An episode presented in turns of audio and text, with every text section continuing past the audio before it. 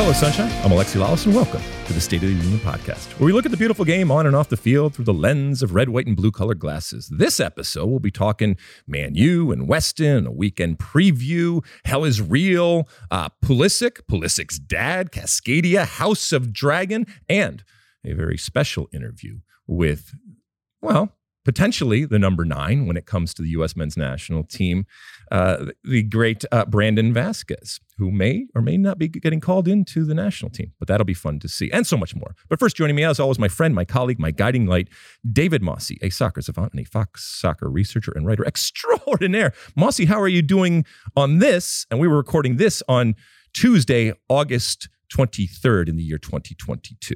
I am doing well. I'm getting used to this uh, two podcasts a week arrangement. Well, we're you know we're trying. There's so much soccer, uh, as we all know, and we're trying to be as relevant as possible. And it's it's impossible to cover it all, but we're we're trying, and we hope that you know sometimes less is more.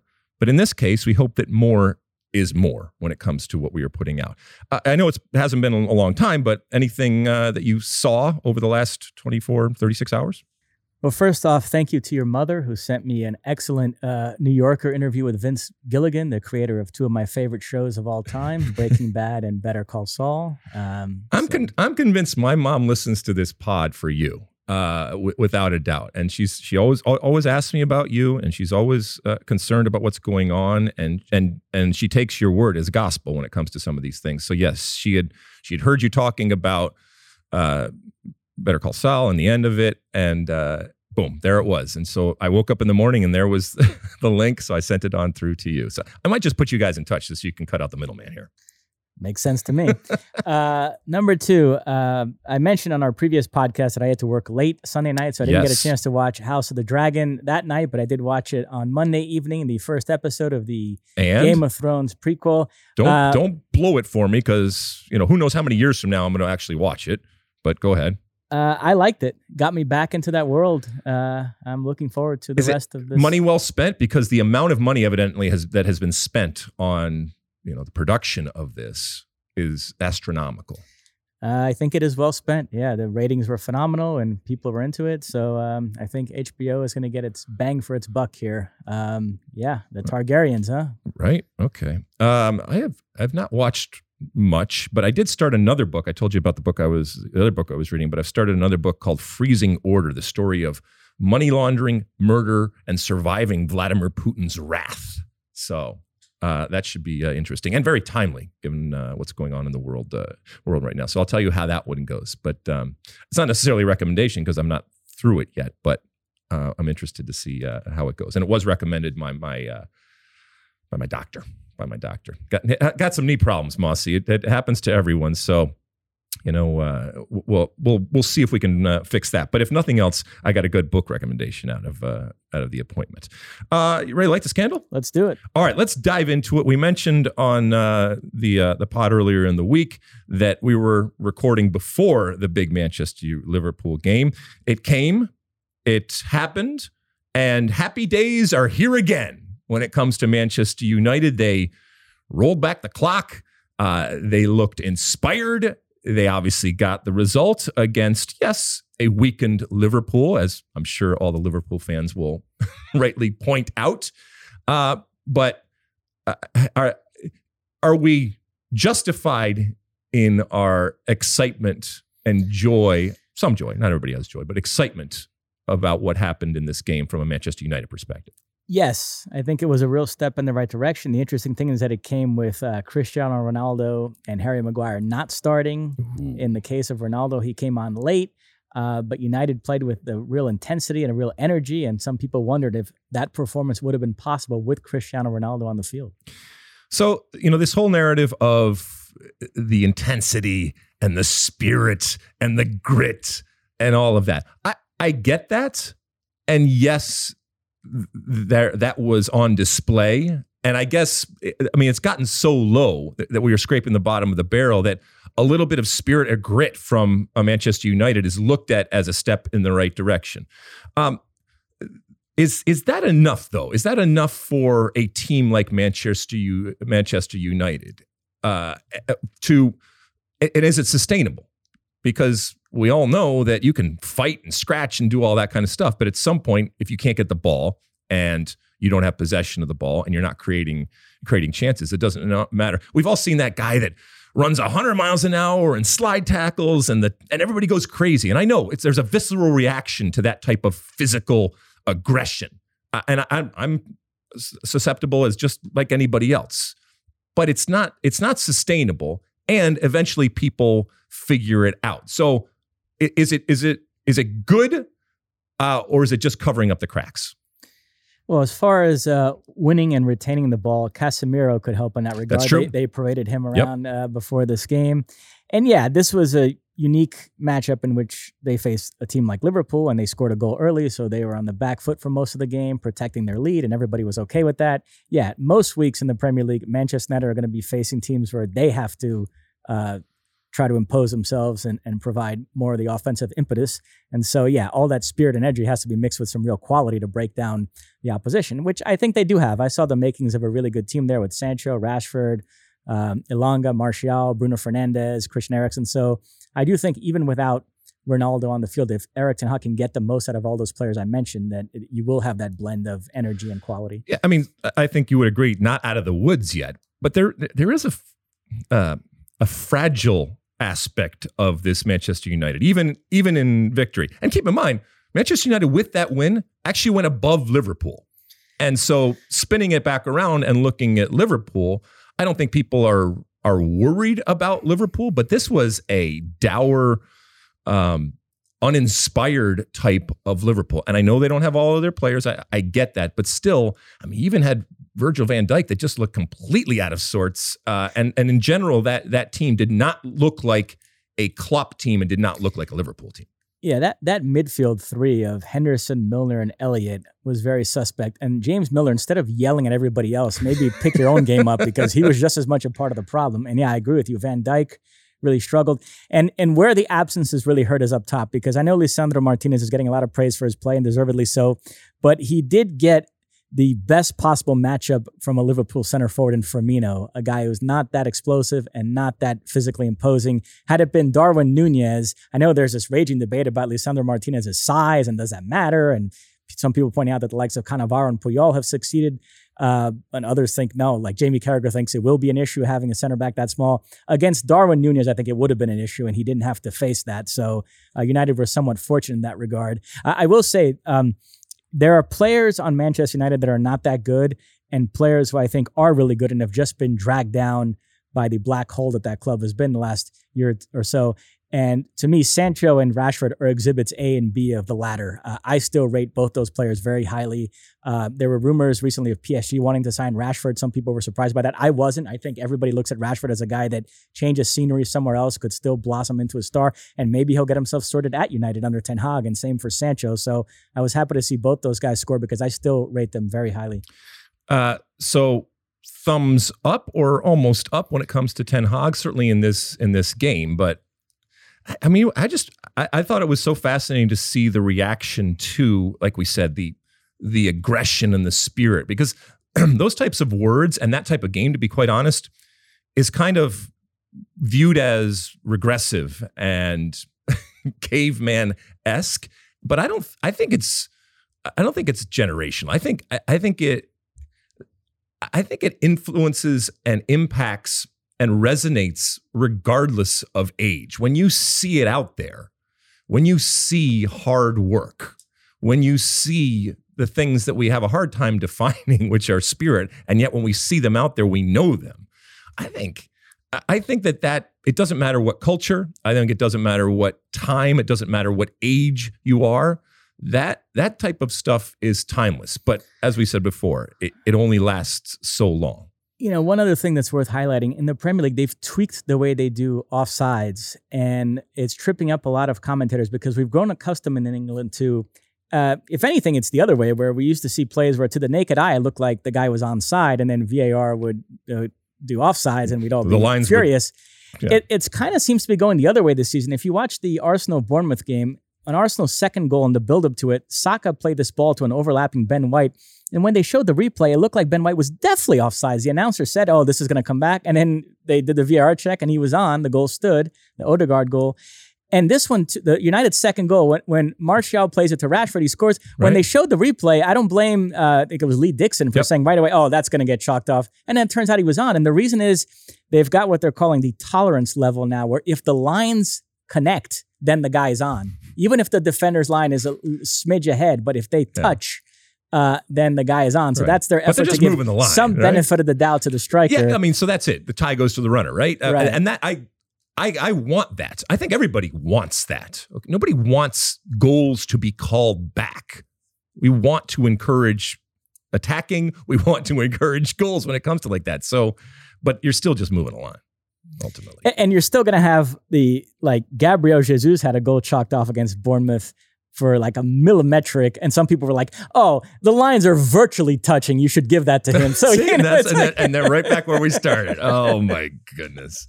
Um, all right, so so good, but you know the jury's still out. And one last thing on Ronaldo, there's all these reports now that United are willing to let him go. You still have to find a club. Yeah. To, it's not like they've been turning down offers for him all summer. Nobody has stepped up, and so if, if that doesn't happen the next few days, they're stuck with each other this season. And he's got his uh, um, press conference, right, coming up where he's going to, like uh, the uh, Al, Capone, Al Capone, the decision or the Al Capone vote or whatever. I don't know. He's going to show us exactly what is going on in the world when it comes to uh, Ronaldo. I don't know. I don't know. Well, good for Manchester United uh, to throw this thing on its head. This is, you know, we talk about the lack of parity that exists in a lot of the European leagues, that, and and there is certainly a lack uh, relative to MLS, but you're seeing why this is the most popular league in the world. And this type of excitement and all of this intrigue and theater that goes on on and off the field. There wasn't as much um, intrigue off the field when it comes to you know the uh, the glazer out type of stuff that was going on. You know there was plenty of signs and all that kind of stuff but it didn't interfere ultimately uh, with the game. And by the way you just paraded Casemiro around the uh, the field that they used plenty of money on. He looked like uh, it, it, was a very expensive suit that he was wearing. So he, he, can afford it. Yes, he can, and he's going to be good. All right, what do you want to go, uh, go to now? Uh, game in Italy. I want to mention. Uh, Sampdoria Juventus finished nil nil. Weston McKennie started, played about 60 minutes, taken off, uh, did not play that well, but he wasn't alone. This was an overall drab game, yep. not much going on. Um, Juve, you, feel like they're already dependent on Angel Di Maria, who just arrived this season, played very well in their opener against Sassuolo, but got hurt, uh, missed this game, and you, you already kind of found yourself thinking, boy, they really missed Di Maria, a player that just arrived. Um, so, but yeah, uh, not a lot of uh, inventiveness from this Juve side. Some questions about Allegri already.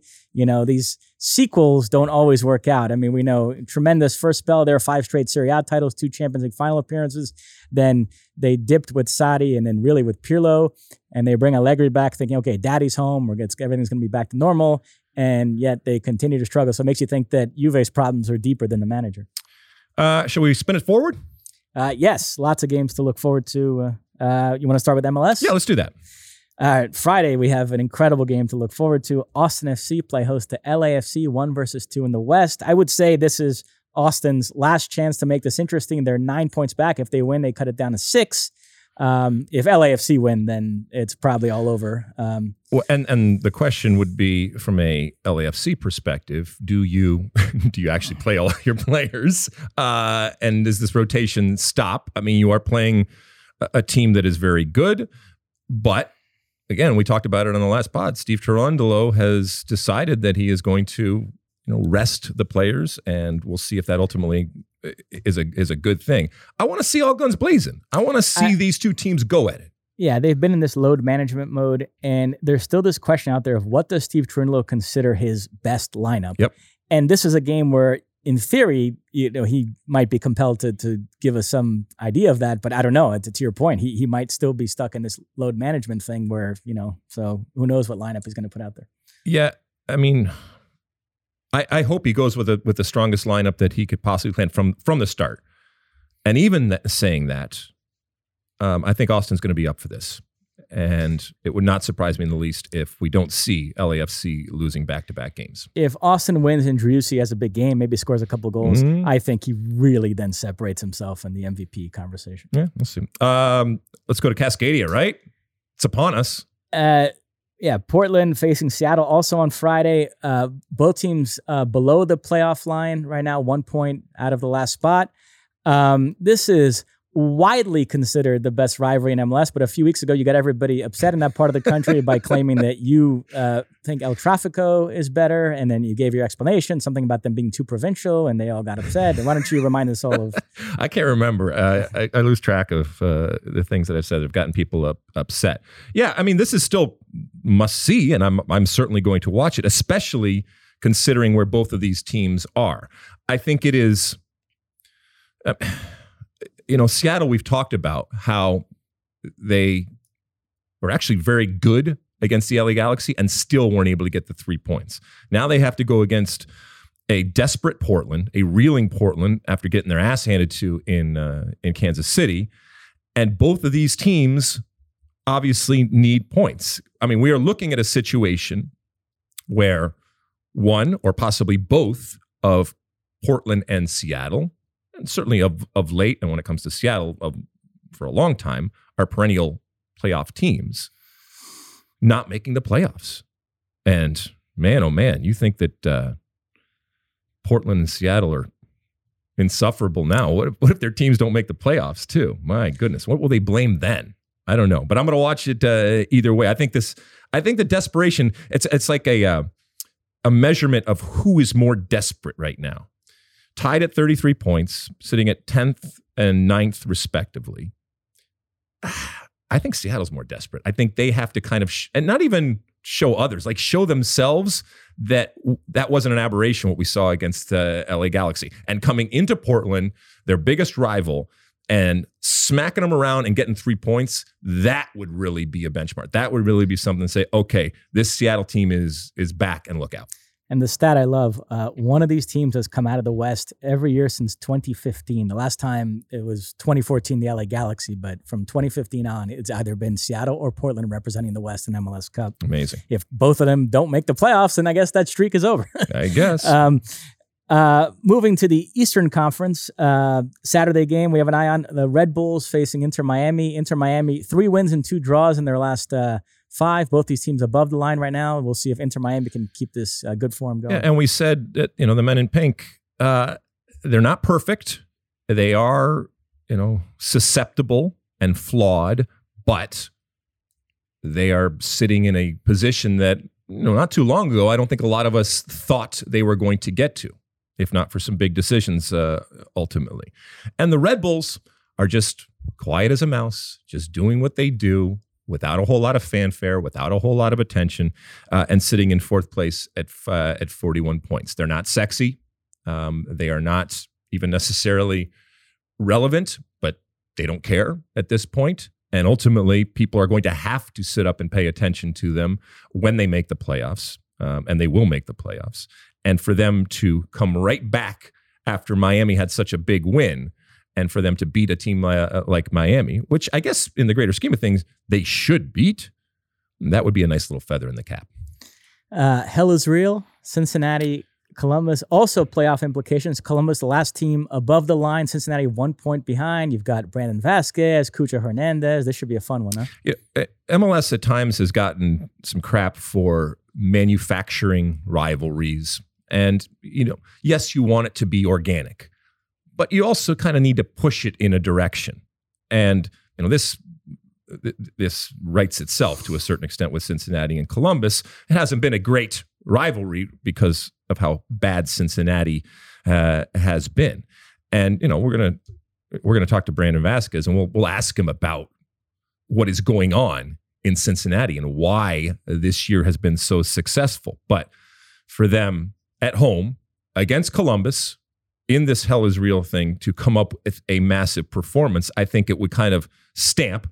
They need the points, but it would stamp um, a, uh, a a sign of this is a legit team in 2022 with what they uh, have done against their biggest uh, uh their biggest rival. So one point separates the two teams on either side of that playoff line. And, and it's not just them. We, we talk about this musical chairs all the time.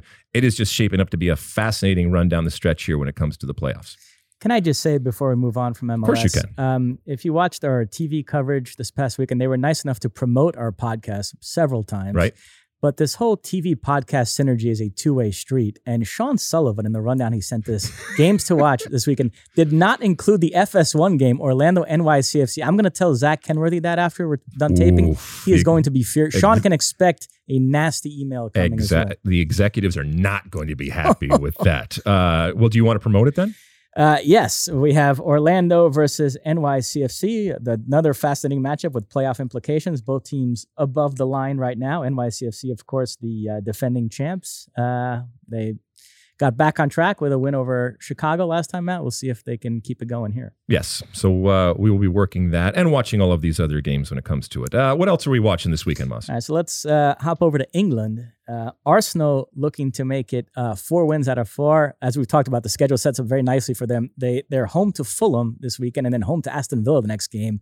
Yeah, then they face Manchester United in their sixth game. But it's set up for them to have five wins out of five. Although Fulham uh, have been pretty spunky so far this season, five points from three games. They do have, of course, uh, two Americans, Tim Ream, the captain, Anthony Robinson. Uh, both of them have started games so far this season. So fascinating matchup. You know, a, a roster drop is upon us here relatively soon when it comes to the U.S. men's national. Do you think that Tim Ream is uh, involved in the uh, September friendlies? Uh, Or is that ship sail? my sense is no, but uh, he definitely should be more in the conversation than he is. Why? Um, well, as we talked about when we did our World Cup show with Stu, um, I, I could understand why he tried out some other options and some younger players that he felt like maybe had more upside. But looking at the landscape now, I don't know. I mean, I would trust Tim Ream in a World Cup game just as much as a Carter Vickers or you know, and you know, with, obviously with Miles Robinson going down, the, you have to go further down the depth chart. So I I don't know. I think he should be in the conversation for Okay. sure. Right. I mean, I, I, I think that ship has sailed, but I'm still watching Fulham because of the American influence that we talked about Leeds and, and watching that. Uh, and I'm still, wa- I, I would probably watch this no matter what, but there's an added interest story when it comes to having Americans and potential Americans that are going to be on that, uh, uh, on that plane to, uh, to Qatar come, come November. And the, uh, the Man City Palace game in particular, because a lot of people feel that Chris Richards, who has yet to start and uh, really solidify himself, could potentially be that other uh, center back, right? Yeah, although if he gets on the field in this one, it could be a rough day for him. He'll be matched up with Erling Haaland and City looking to take out their frustrations Well, after being what held better to a, way to confirm people's beliefs Absolutely. that this is the guy? Because there are so many people that say it's got to be Chris Richards. It's got to be Chris Richards, and you know, relative to an Aaron Long or, or others, it's all because of where he plays. And if if he is starting at the World Cup, he'll have to contend with Harry Kane in one of those games. Sure. So th- this is pretty good uh, preparation for that going up against Erling Haaland. Yeah, but we we don't even know if he's going to start, let alone uh, you know get into the game at any any point. But I I kind of want to see it, and I want to see ultimately what he looks like in this uh, in this new environment. And he's still very young. He's still very inexperienced. That's not, a reason not to take him or anything like that. But I, I mean, it would be a surprise if it wasn't. Like not anything other than a comfortable win from Manchester City against uh, Palace. Uh, any other stuff you want to look at? Uh, no, in England, uh, that's good. So Okay. Man City hosting Crystal Palace there, and then we hop over to Italy, um, where Juventus will play host to Roma. Uh, Roma, by the way, won on Monday. They beat Cremonese 1 0 on a goal by Chris Smalling. Two wins out of two for them. I'm very high on this Roma team. I love the moves they made in the summer, including adding Paulo Dybala from Juventus. So he's going to be very motivated for this matchup. Roma has a very tasty front three with Dybala, Zaniolo, and Tammy Abraham. So this is kind of an early bellwether game. I'm picking Roma to finish in the top four, and they can really make a statement here if they knock off Juve. So uh, this is an interesting. Why do you think. Juve let Dybala go? What, what, I don't understand. I think I love Dybala. I think he's one of the most underrated players. And I know he's had some injuries and his production has dropped off, but still, I agree with you. He was treated somewhat oddly there. I mean, even the reaction from Roma to Dybala, I mean, that kind of says a lot in and of itself that they recognize that they are getting a gift from the soccer gods. There, there has to be something going on more. But anyway, uh, yes, that would uh, you know it's a classic matchup. So we're excited for Juventus Roma, and hopefully Weston McKennie continues to start, continues to get better. We know he's got a, a, a bum wing, but I'm uh, theoretically he, he should be improving each and every uh, each and every game, and that he's starting, I think, says a lot uh, about him. Even though he's coming out in the in the 70th minute usually. Uh, uh, another good game in Italy. Lazio host Inter. Simone Inzaghi against his former club. Inter off to a pretty good start this season. Lukaku feeling right at home again, playing alongside Lautaro Martinez. So, uh, and Inter, by the way, they thought they were going to sign Dybala and then let him slip away, and he ended up going to Roma instead. Um, so, uh, nice weekend in Italy to look forward to. In France, what about Ligue 1? Ligue 1. Uh, PSG hosts Monaco. This is let's be honest. This is just to see if PSG can keep this going. They've scored 17 goals in their first three games. Yeah, in theory, Monaco is a team that could give them a game. Although they've gotten off to a slow start this season, they do have Ben Yedder up top, who finished second in the Golden Boot uh, last season to Kylian Mbappe in Ligue 1. They have some good players, but I don't know. I mean, this to me feels like another four or five nil. Neymar, Messi, Mbappe having a party. Um, I mean, I, that's just where we're at as far as do you, do you think like how good are they relative to everyone else? Uh, what is the disparity in terms of talent? If I told you, Mosse, that PSG for the entire Ligue 1 season had to play with only 10 men, where would they finish? So every game it would be 10 versus 11. Exactly. That's a great question.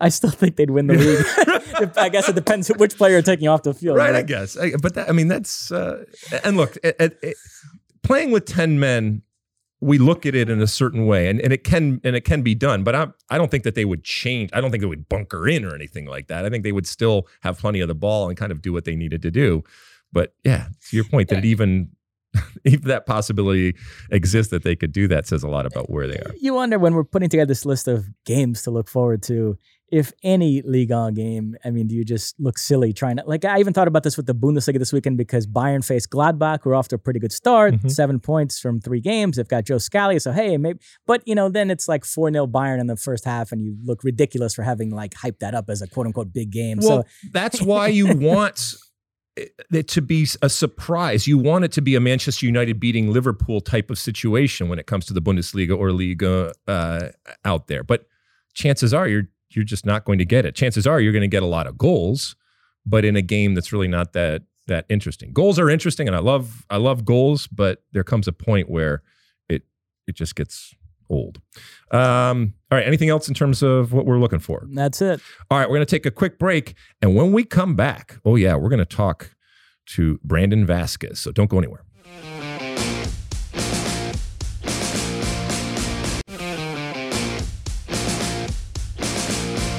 All right, welcome back. Uh, we're going to talk with uh, Brandon Vazquez, starting striker for FC Cincinnati. The man has 15 goals and four assists in his 26 appearances for Cincinnati. And that would, in and of itself, be interesting to talk to a great goal scorer from MLS. But there is a lot of talk that he is going to get called in to the U.S. men's national team with the upcoming window and friendlies. And that would be important because the U.S. men's national team is looking for this type of traditional striker up there. I think that this is this. I, I think he's going to get called in, and I think it's going to decide whether he is on the plane to uh, to Qatar. Uh, he's a really interesting young man, uh, and he's a really interesting player, both for Cincinnati and I think for the U.S. men's national team going forward. Welcome, Brandon, to the uh, State of the Union podcast. Really appreciate you spending some time here. We know you don't have a lot of it. Uh, all right, we're going to get right into it. By the way, you look wonderful. Uh, I mean, you got you got this whole Clark, Clark Kent thing going on. This is what you are off the field, and you get on the field and you turn into turn into Superman. I'm going to ask you a question because this is the question that a lot of American soccer fans have right now.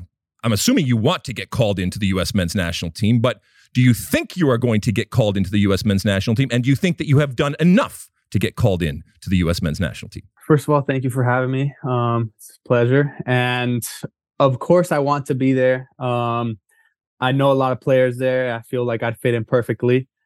And absolutely, I think I've done a lot, but I think also it's an endless work that it takes to be there. And I don't think it's uh, close to being done. You know, I think the work is barely starting. And and uh, yeah, I'm thriving to get there, and I just got to keep pushing, you know. Uh, Brandon, be honest. Now that the World Cup is approaching and your name is being mentioned, are you checking what other strikers are doing, whether it's Jesus Ferreira in MLS or guys like Pefok, Pepe, and Sargent in Europe? Do you have kind of one eye on what they're doing as well and comparing them to you?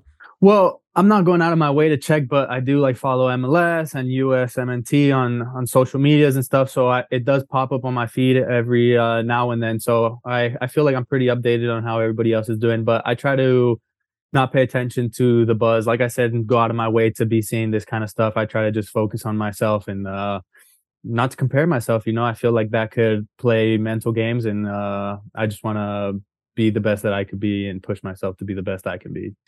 Does it bother you that in conversations about the national team, there's still a type of U.S. fan that dismisses what a player does in MLS and puts much more stock in what they do in Europe? For sure, I think. I mean, everybody has their own opinion. You know, obviously, if if a striker scoring goals in uh, the Premier League and in the MLS versus Premier League, then obviously some people will say that it's the player scoring in Premier League is better. But you know, like I said earlier, it's something that's out of my control. I have to just focus on on improving myself every day, and hopefully I can be there in the Premier League one day. Why is this happening now? You you have you know look we you you were recognized as talent at a at a young age. You know you had, you were a dual national. You played with youth teams. Uh, yes, you sat behind you know someone like Josef Martinez, and so you're getting your opportunity right now. But is it is it a coaching thing? Is it just a maturity thing? Is it just a time thing? Why do you think this is happening right now in terms of you not just scoring but scoring consistently and really kind of raising your game to a level that we just haven't seen yet? Yeah, for sure. I think I think the stars have really aligned for me this year. You know, I mean, all my hard work that I've been putting in behind the scenes um, has kind of come to fruition this year, especially having a good coaching staff that has really believed in me from the second they've stepped here and having their confidence for sure helps me step onto the field and perform at my best. And being with this uh, squad for uh, quite amount of time now it builds the chemistry between me and the players that are surrounding me. So i feel like uh, the players surrounding me that are helping me succeed are we just have good chemistry you know uh, Brandon, you kind of already answered this anyway, but I'll still ask it. Uh, you were linked with Leeds United recently, so is Europe something that you definitely see in your future? And would it be England your your top choice if you could go to any league in the world? Yeah, I, I heard about that. Um, for sure. My my whole career, my objective, my goal has been to go over to Europe, play in the top leagues of the world, top teams of the world, and be able to compete at the highest level possible. And and yeah, of course, it's still it's still one of my objectives, and it's something that I that I want to be performing in one day. So yeah, um, and like England, Spain, France, Germany. I mean, wherever wherever the best opportunity for me would be, that's that's where I'd be the happiest. You have seen the good and the bad of Cincinnati. And when it comes to FC Cincinnati this year, regardless of ultimately what happens, uh, I think it is going to be a success uh, and an improvement and a progression and an evolution right now. What do you think has happened and what has been that change of mentality? And obviously, new coaches coming in, uh, but but what what has that done to change the fortunes of Cincinnati this year? Yeah, you uh like you mentioned, the coaching staff coming in kind of switched everything around, the whole culture of the club, um, of the team. You know, this year with the new coaching staff coming in, we were kind of clear on what everybody's role in the team was when we stepped onto the field. Last year there was a lot of moments where there was players questioning where they were supposed to be exactly and what transition of the game, you know, that kind of stuff and it confused a lot of players, but this year everybody really knows exactly what they need to be doing, and that's that's helped the team a tremendous amount. And the hunger this team has to succeed and make history and not be a last place team is is really shown on the field. So I'm I'm very happy about that. Uh, Brandon, not that many teams play with two up top anymore, but you have Brenner alongside of you, and you two have developed such a nice chemistry this season. You've both been very productive. Uh, do you like playing uh, with another center forward up there alongside of you? Yeah, absolutely, absolutely. You know, I feel like it makes it harder on the center backs as well. You know, um, if Brenner's dragging out a center back, it's easier for me to be running in behind or coming in the feet. And it, and with both of us playing really close together, it really confuses the center backs. Um, if one steps, it has it makes them hesitate a lot. And especially having a player like uh, Lucho Acosta underneath us, playing those balls in behind, it's it's uh, I think it's a perfect combination. Me and Brenner, like you said, we have great chemistry and we we understand how we play and um, yeah it's worked for us my friend hell is real all right it's coming uh, again it's wonderful to see this rivalry between cincinnati and columbus and that that Cincinnati is Columbus is important. We got another one coming uh, this this way.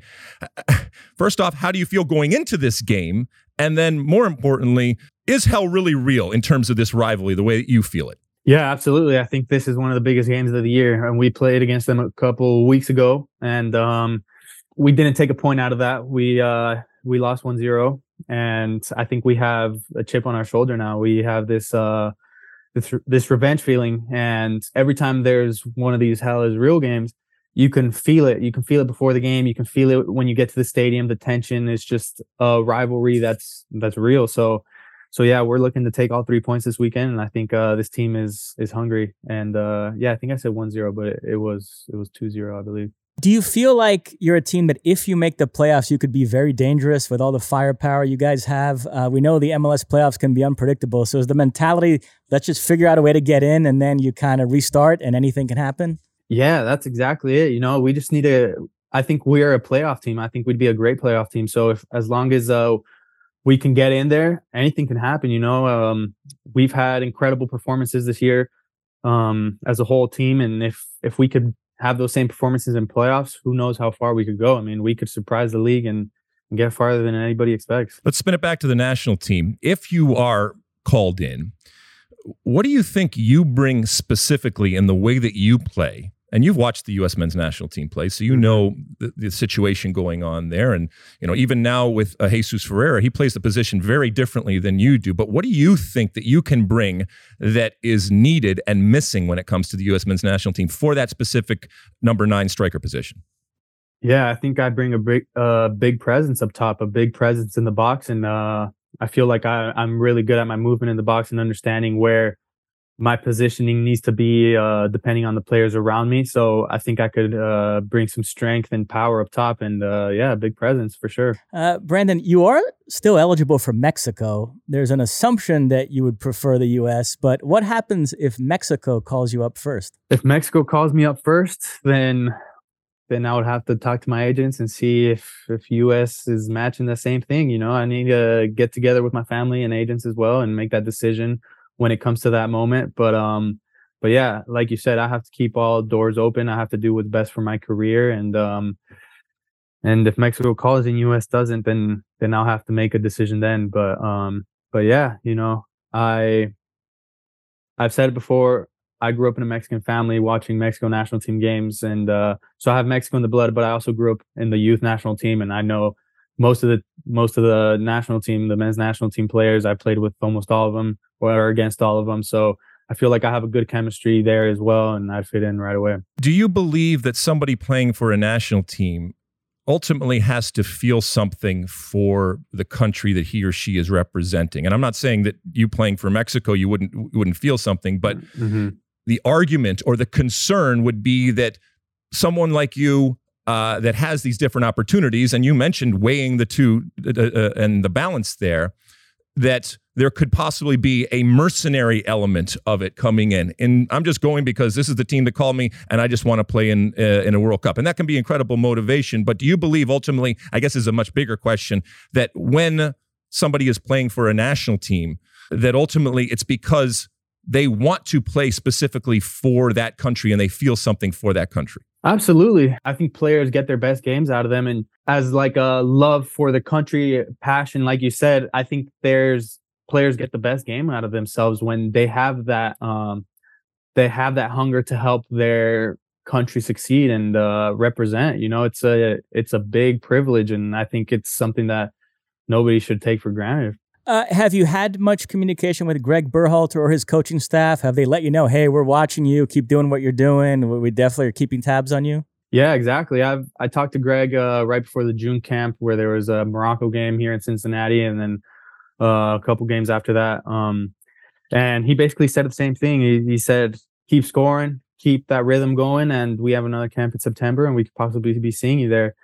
And a couple weeks ago, we played Philadelphia. His uh, assistant coach, Anthony Hudson, came out to the game, spoke with him after the game. He's basically telling me what they want to see in their national team number nine and their starting position number nine and what they would like to see from me and even though they play a different formation, they play with one forward and we play here two forwards to keep in mind what what they like as well in their number nine. So yeah, I've had a little bit more communication there. You mentioned the coaching staff that come in and has fundamentally changed the you know the the tactics and I guess the philosophy and the uh, and the character of the team. And you've mentioned uh, Dominic Kinnear, an old friend, a legend when it comes to Major League Soccer coaching, who's the assistant coach there uh, next to Pat. So, what has he done specifically with your game to change you and make you the player that you are today? Yeah, you know, we do we do video sessions. We do we stay after training ends. We work on finishing. We work on hold to play, and specifically, yeah, just all the small stuff that that that makes me a better player. That helps me uh, get better performances for myself every single weekend. The small details of where spaces are open to run into, where when we're holding up the ball, where we expect Lucho to be, all that kind of stuff that uh that helps me not have to think twice about what I'm doing next when I'm getting the ball, already having plays resolved and and that kind of stuff. It's it's all helped uh, an incredible amount and it's given me an incredible amount of confidence as well. So I think it's it's shown that on the field for sure. Is there some established world class striker that you really admire that you would compare yourself to that you kind of try to model your game after? Yeah, you know, growing up, growing up before I was a center forward, I was actually a winger, and I was like, I, I idolized Ronaldinho, Cristiano Ronaldo, and then once I started playing uh, as a center forward, I was watching Benzema, Lewandowski, and then Lukaku. You know, trying to see players that are my kind of build and frame. You know, so I could style my play, and I can take my take the good stuff they use and integrate into my kind of uh my kind of play. So yeah, um, I would say Benzema and Lewandowski mostly out of anybody. Yeah. All right, a couple more questions and then we'll let you go here. Uh, FC Cincinnati, what happens this year? You make the playoffs? Yep. I, I 100% believe so. Okay. I think we uh we have the capability to do it. We have the caliber of players and and we could definitely be in there for sure. We deserve it. Uh, and then this is my final question. Uh, you're a sneakerhead, right? Yeah. Okay. So let's say you get called into the national team. Even, even if you don't, you know that the U.S. men's national team coach, Greg Berhalter, is a very, very public sneakerhead, uh, and he's mm-hmm. he's got game. Okay. Uh, If you had to go head to head with Greg Berhalter when it comes to your sneaker collection, who would come out on top? And give me uh, your favorite or a couple of your favorites that you have in that uh, incredible closet full of uh, sneakers that you have. You know, I the only times I've seen Greg's sneaker collections when he's on the sideline. So I've seen him wear Jordan 4s, Air Force 1s, and I love Jordans. So I would definitely have to pull out some Jordan 1s. You know, I've been collecting Jordan 1 since I was 15 years old, and I have more more shoes than I can count. Um, so I would hope to say me, but I don't know what he could be hiding in his closet. You know, he could have some fire back there that I don't know about. Do you have a prize possession when it comes to one? If I mean, if there was, God forbid, there was a fire and you could only take one.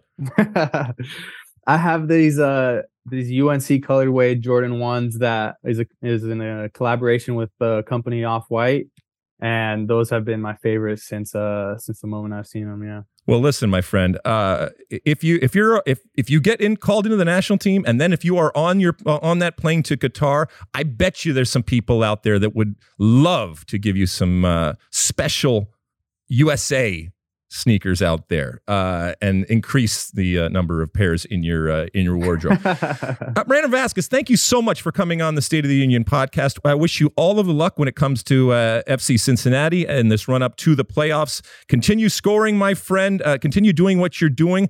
I think you're going to be called into this next camp, and I think that is ultimately going to decide whether you're on the plane to uh, to Qatar. But uh, when you are, and I think you are, are going to be, best of luck with the national team. You have to a certain extent, earned this opportunity, but now it's up to you to take it. And from what I've seen so far, uh, it's been wonderful. So Clark Kent turning into Superman, uh, it's going to be wonderful. And maybe that Superman will have uh, the American flag on his back come November and December in Qatar. Thank you very much, Brandon. Absolutely. Thank you guys so much. It was a pleasure.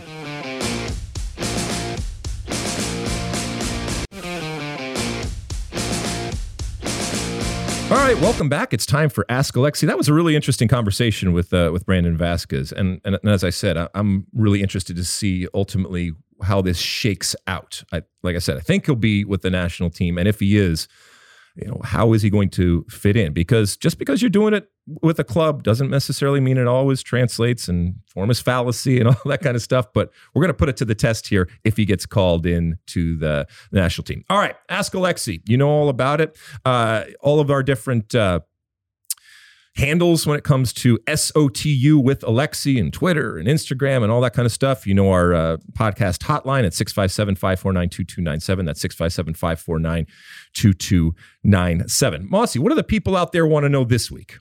All right, first up, at Dang Irving says, I spent most of this weekend watching top five leagues. Apart from the EPL, I wasn't super impressed with any of it. Granted, each has their top tier, but middle tier didn't impress. In every league, how do you think LAFC would fare? So we we've talked about, I guess, the challenge and the problem um, between a lot of these top leagues and very very top heavy leagues, and unless they are willing to do some pretty drastic types of things, it is not going to change anytime soon. There's a reason why the EPL is so popular because it's not as top heavy as others and things can happen.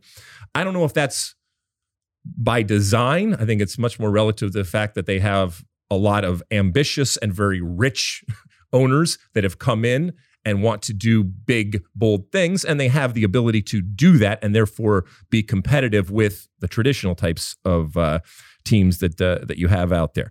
I, I can't tell you to love or be interested in middle, unsexy, um, not super clubbish types of teams out there either you either like it or you don't. And sometimes there is incredible romance and beauty with in the in the in the weeds, but you know, we only have so much time in the day. And as we said time and time again, there is a lot of soccer out there. And so being attractive to the super clubs and to the big clubs is is natural. When it comes to your question about about LAFC, I always, and I've got this question, it's evergreen. Where would this team finish here? And where would this team finish here? And it is a little apples and oranges, but I'll play the game, no problem. I think when it comes to the very best of MLS, and right now in this year, it's not arguable. LAFC, I think, whether you like them or not, you would you would say that they are the best team in the league. You know, they would finish mid mid table in pretty much any league in the world, I think. And you're gonna say, oh, how, how could possibly do that? Well, I'm just saying, with the talent that they have, the way that they play, you know, the understanding of the game that they have, I believe that they would do that. And I believe that they would adapt and figure it out. I also believe that it's it's easier to come from a league like Major League Soccer and adapt and adjust to whatever differences and challenges that you have in England and France and Germany. I'm not saying it's not competitive, and I'm not saying that at times there aren't better players that you are going to be playing against. But think of the challenges that a team coming over to Major League Soccer um, would would face in terms of the travel and the heat and all the different things that we talk about, uh, the no promotion relegation, all those different things that you would have to adjust to. I think it's easier going there, and therefore, when I'm putting those teams in other leagues, yeah, LAFC mid uh, mid table you would agree that for LAFC to finish mid-table a top European league, Gareth Bale and Giorgio Chiellini would have to play. yes, load management. You guys are not playing in Europe okay? in any of these games that we play. All right, good question, and uh, and one that we get a lot. So. Yeah. Next up, at Smitty LAX6 asks, what has to happen to get Pulisic to Leeds this window? Can you text Jesse, please? I, I don't think I would need to text Jesse or anybody would need to you know twist Jesse's arm to get Pulisic. I don't. I just don't think that. Um, I don't know. I don't know what's happening behind this. What would have to happen is uh, Christian Pulisic would be, have to be so desperate to get out that that is someplace that he would say yes, I want to go. And as is, it doesn't matter whether it's uh, whether it's Leeds or anybody else, Chelsea has to believe that that is okay with what they're doing. I mean, for example, maybe it's maybe it's much more realistic in that if Christian Pulisic goes to Manchester United or something like that, you are making a rival that much better in terms of the upper echelon elite teams. If Christian Pulisic goes to Leeds, notwithstanding what, what happened over the weekend, I, I don't I don't think that you are hurting yourself when I when I'm thinking about it as a from a Chelsea perspective by uh, by doing that. So what has to happen? It just has to make sense for Tuchel. Uh, Pulisic and more importantly for for, uh, for Chelsea. I will say before the season started, when Leeds were linked with other American or MLS players, there was this feeling of calm down, Jesse. They're not going to let you bring that many over. There's still this sort of reluctance to. I, think the way the season started, the way Aaronson and Adams are playing, he probably does have enough leeway right now if he wanted to bring in another American. So the question yeah. would be if, if well, so that's the thing that that's happening right now, and you know it. It doesn't mean that it's going to last, but right now the credibility for American players, I, I, in the EPL in particular, as is at an all time high in general, I think it's at an all time, but in particular in the EPL, is at an all time high. And when you have players like Aaronson and Tyler Adams doing very well, and still early days, but also the credibility when it comes to coaching for uh, Jesse Marsch in the way that he uh, that that we the way he is looked at, and he understands that. Uh, he understands that the things that he does, the things that he says, and ultimately his performance are going to be scrutinized and are going to be used as evidence positively or negatively of what American players and or coaches uh, coaches are going for. So, um, but eh, but I think I don't think I think Christian Pulisic has kind of transcended in that he's a great player yeah. that just happens to be American. So I don't think anybody would, from an American perspective, and oh, I can't even believe he's bringing in all these Americans. Christian Pulisic's another an outlier. That's fair. That more yeah. applies to like a Brandon yeah. Vazquez. Yeah. Um, final question. Uh, Barry Matthew J asks any chance CONCACAF gets involved with the joint CONMEBOL UEFA Nations League to prepare for the 2026 World Cup? Well, we know that from a US perspective and a Canada perspective and a Mexico perspective, they will not be going through the traditional qualifying process. And that poses some challenges and and some problems. Um, you know, back in 1994, many, many years ago, we didn't go through a qualifying process. And so we just kind of traipsed around the world and played any and all games that we could get, whether it was domestically or internationally around the world in different places. Any tournaments that we were invited to, uh, Copa Americas, uh, obviously Gold Cups were were already part of uh, Concacaf, but any and there were a bunch of you know cups around the world that we were invited to, we went to. Any chance? I mean, I think they're going to have to do something different and unique because of these three teams. But CONCACAF also doesn't want to give away these three valuable assets that they have relative to what happens in CONCACAF? Yeah, I get this question a lot. Europe has walled itself off from the rest of the world with the advent of the Nations League. And so there's a lot of concern in South America about that. So now there's talk uh, that the next UEFA Nations League is going to include South American teams. And US fans are concerned about that because they felt like their path towards getting tougher games is some sort of CONMEBOL, Con- CONCACAF merge, whether it's U.S. playing in the Copa America or them creating a joint nations league. And so that, that this guy's asking, oh, wait a minute, can we get in on that? Or otherwise, we're going to still be sort of left out here. And yeah, I think it's a legitimate concern. But to your point, the problem is, you know, U.S.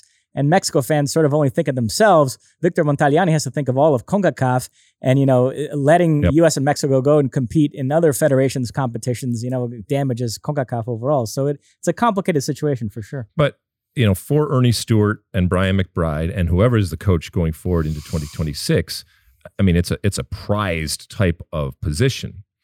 And um, you know, I'll, I'll give a, a, a, kudos to our friends um, over there over there at uh, Football Americas. Uh, they had an interview with Greg uh, with Jesse Marsch, and he brought up coaching the U.S. men's national team unsolicited. He brought it up out of, out of nowhere. So there is a recognition, whether it's Jesse or anybody else, that this is a plum type of job, especially because of what's happening in 2026, being able to host it. But you also are going to be challenged by not going through a qualification process. And so you're going to have to be really creative as to what you do to make sure that potentially the greatest generation of American soccer players when it comes to the men's side are adequately prepared for 2026. I don't want to get off on a tangent, but I do find Jesse's path fascinating now because what if he does an incredible job at Leeds and gets offered like a Manchester United, Bayern Munich type job? Would he prioritize that over the U.S. national team? Yeah, I mean, it's, it's, I I think he has his eyes set on the national team, and look, it, it may happen. I think if Greg Berhalter does well in this World Cup, gets out of the uh, out of the group and does well, and it's roundly recognized as with a still young and inexperienced group a success. I think he's going to get given the opportunity to go uh, to 2026. And to your point, Jesse might have bigger fish to fry because if he continues to do this, he is going to get a uh, a bigger uh, a bigger job. And just because he's doing that doesn't mean that he would be good in the international aspect, uh, coaching the U.S. men's national team. But uh, in a strange way, I can see that that coaching the national team, the U.S. men's national team, as great as you know, coaching in the EPL, and who knows how high he will go from a club perspective. I think that is the pinnacle for uh, for Jesse, and because he, he, you know, I think he still bleeds red, white, and blue. We talked about it on the on the previous pod that he doesn't shy away from it. He leans into it, as a matter of fact. And so I think he would be licking his chops for an opportunity to do that. And a lot of people that would love to see that. Hell, there's a lot of people that love to see that right now, which I don't think is fair to Greg uh, Greg Berhalter, but you know, it's the case. Um, anything else, my friend? That is it. All right, keep uh, sending us your uh, questions out there and using that hashtag and uh, using all the different social media platforms that we have. Remember, SOTU with Alexi uh, on Instagram and Twitter and TikTok and all the different things that we have out there. We have our own YouTube channel now. Um, and of course, we have our State of the Union podcast hotline at 657 549 2297. All right, we're going to take a quick break. And when we come back, we'll wrap up the show with my one for the road.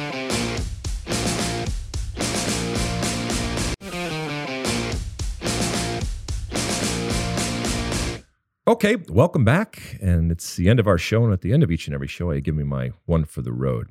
Mosse, have you heard this uh, this story? Nowadays, I mean, you don't even have to say anything. All you can all you have to do is click on something and it becomes a story. Mark Pulisic, uh, you know who he is? Christian Pulisic's There father. you go. Christian Pulisic's father. He is active on social media, as a lot of people are in 2022.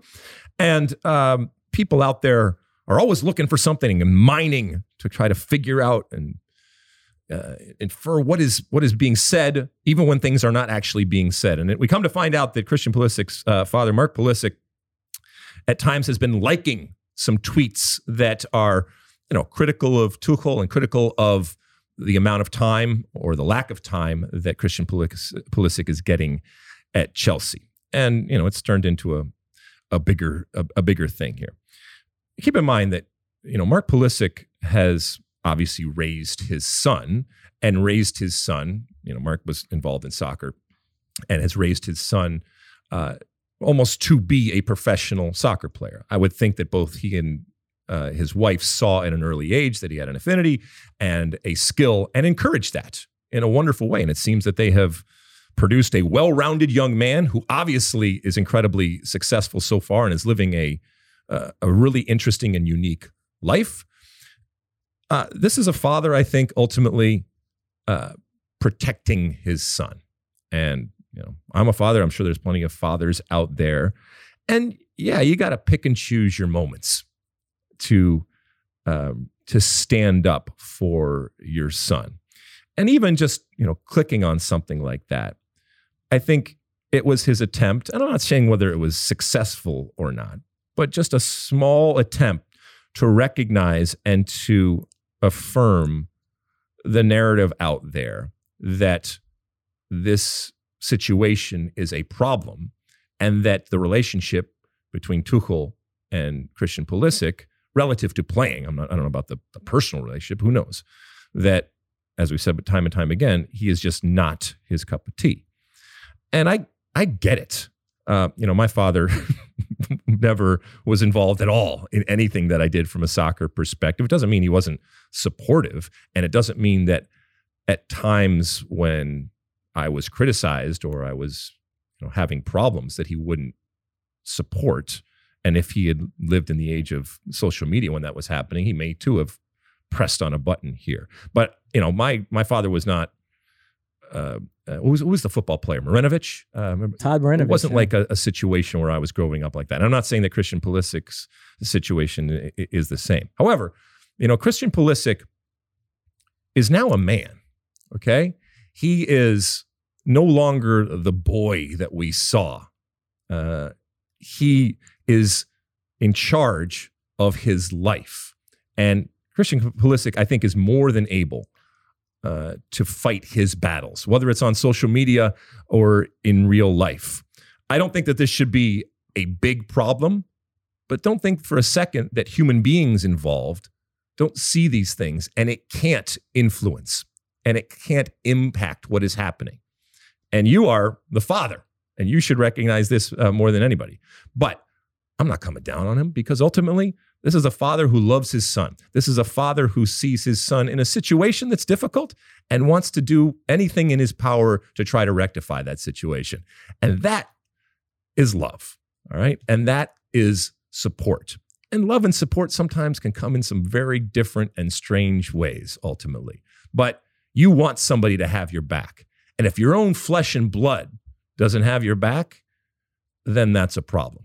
And whether it's putting their arm around you, whether it's taking a hit for you, or whether it's ultimately just pressing a button and liking something out there, it's all about love. It's all about support. And it's all about wanting good things. And I think whether you're a father or not, you can relate to that and you can understand that that's where ultimately that is coming from. I even think Tuchel could probably understand where that is uh, is coming from. I don't think it's going to change the situation at all, but it also highlights how he is under a microscope more so than any US player, let's be honest, in history. And everything that happens either directly or indirectly around him will be looked at and dissected going forward. And that's the price of being a star. And he is a star without a doubt. And so, uh, to Mark Pulisic, uh, I love that you're supporting your son. I hope that you continue uh, to do that. Who knows where your son's going to end up? But guess what? Your son's a big boy. As a matter of fact, he's a man and he can stand up for himself. Uh, he doesn't need you to do that. And that's because of the way that you have raised him. So take pride in that. Uh, Mossy, anything before we go? You know, I have never liked a tweet I haven't. E- oh, actually, if you look at my Twitter feed, I've never liked a tweet except for one, and it says, "Why don't you like tweets?" So that's the one that I did. Meta. Oh my goodness. Um, thank you. Thank you to uh, everybody for tuning in and listening. Continue to uh, rate and review and subscribe and do all that kind of stuff. Thank you, especially to uh, U.S. men's national team striker, I think, and obvious uh, FC Cincinnati striker Brandon Vazquez for coming on the show and talking about uh, you know the potential from a national team and the reality that it's existing right now with uh, how well he is playing for FC uh, Cincinnati. Uh, look forward to next week when we have a special interview with the one and only Jesus Ferreira. So we have competing number nine strikers for the national team, potentially for the U.S. men's national team. So look for that uh, next week. Anything uh, before we go, Mossy? That's it. All right. Until next time, uh, this has been the State of the Union. And until next time, size the day.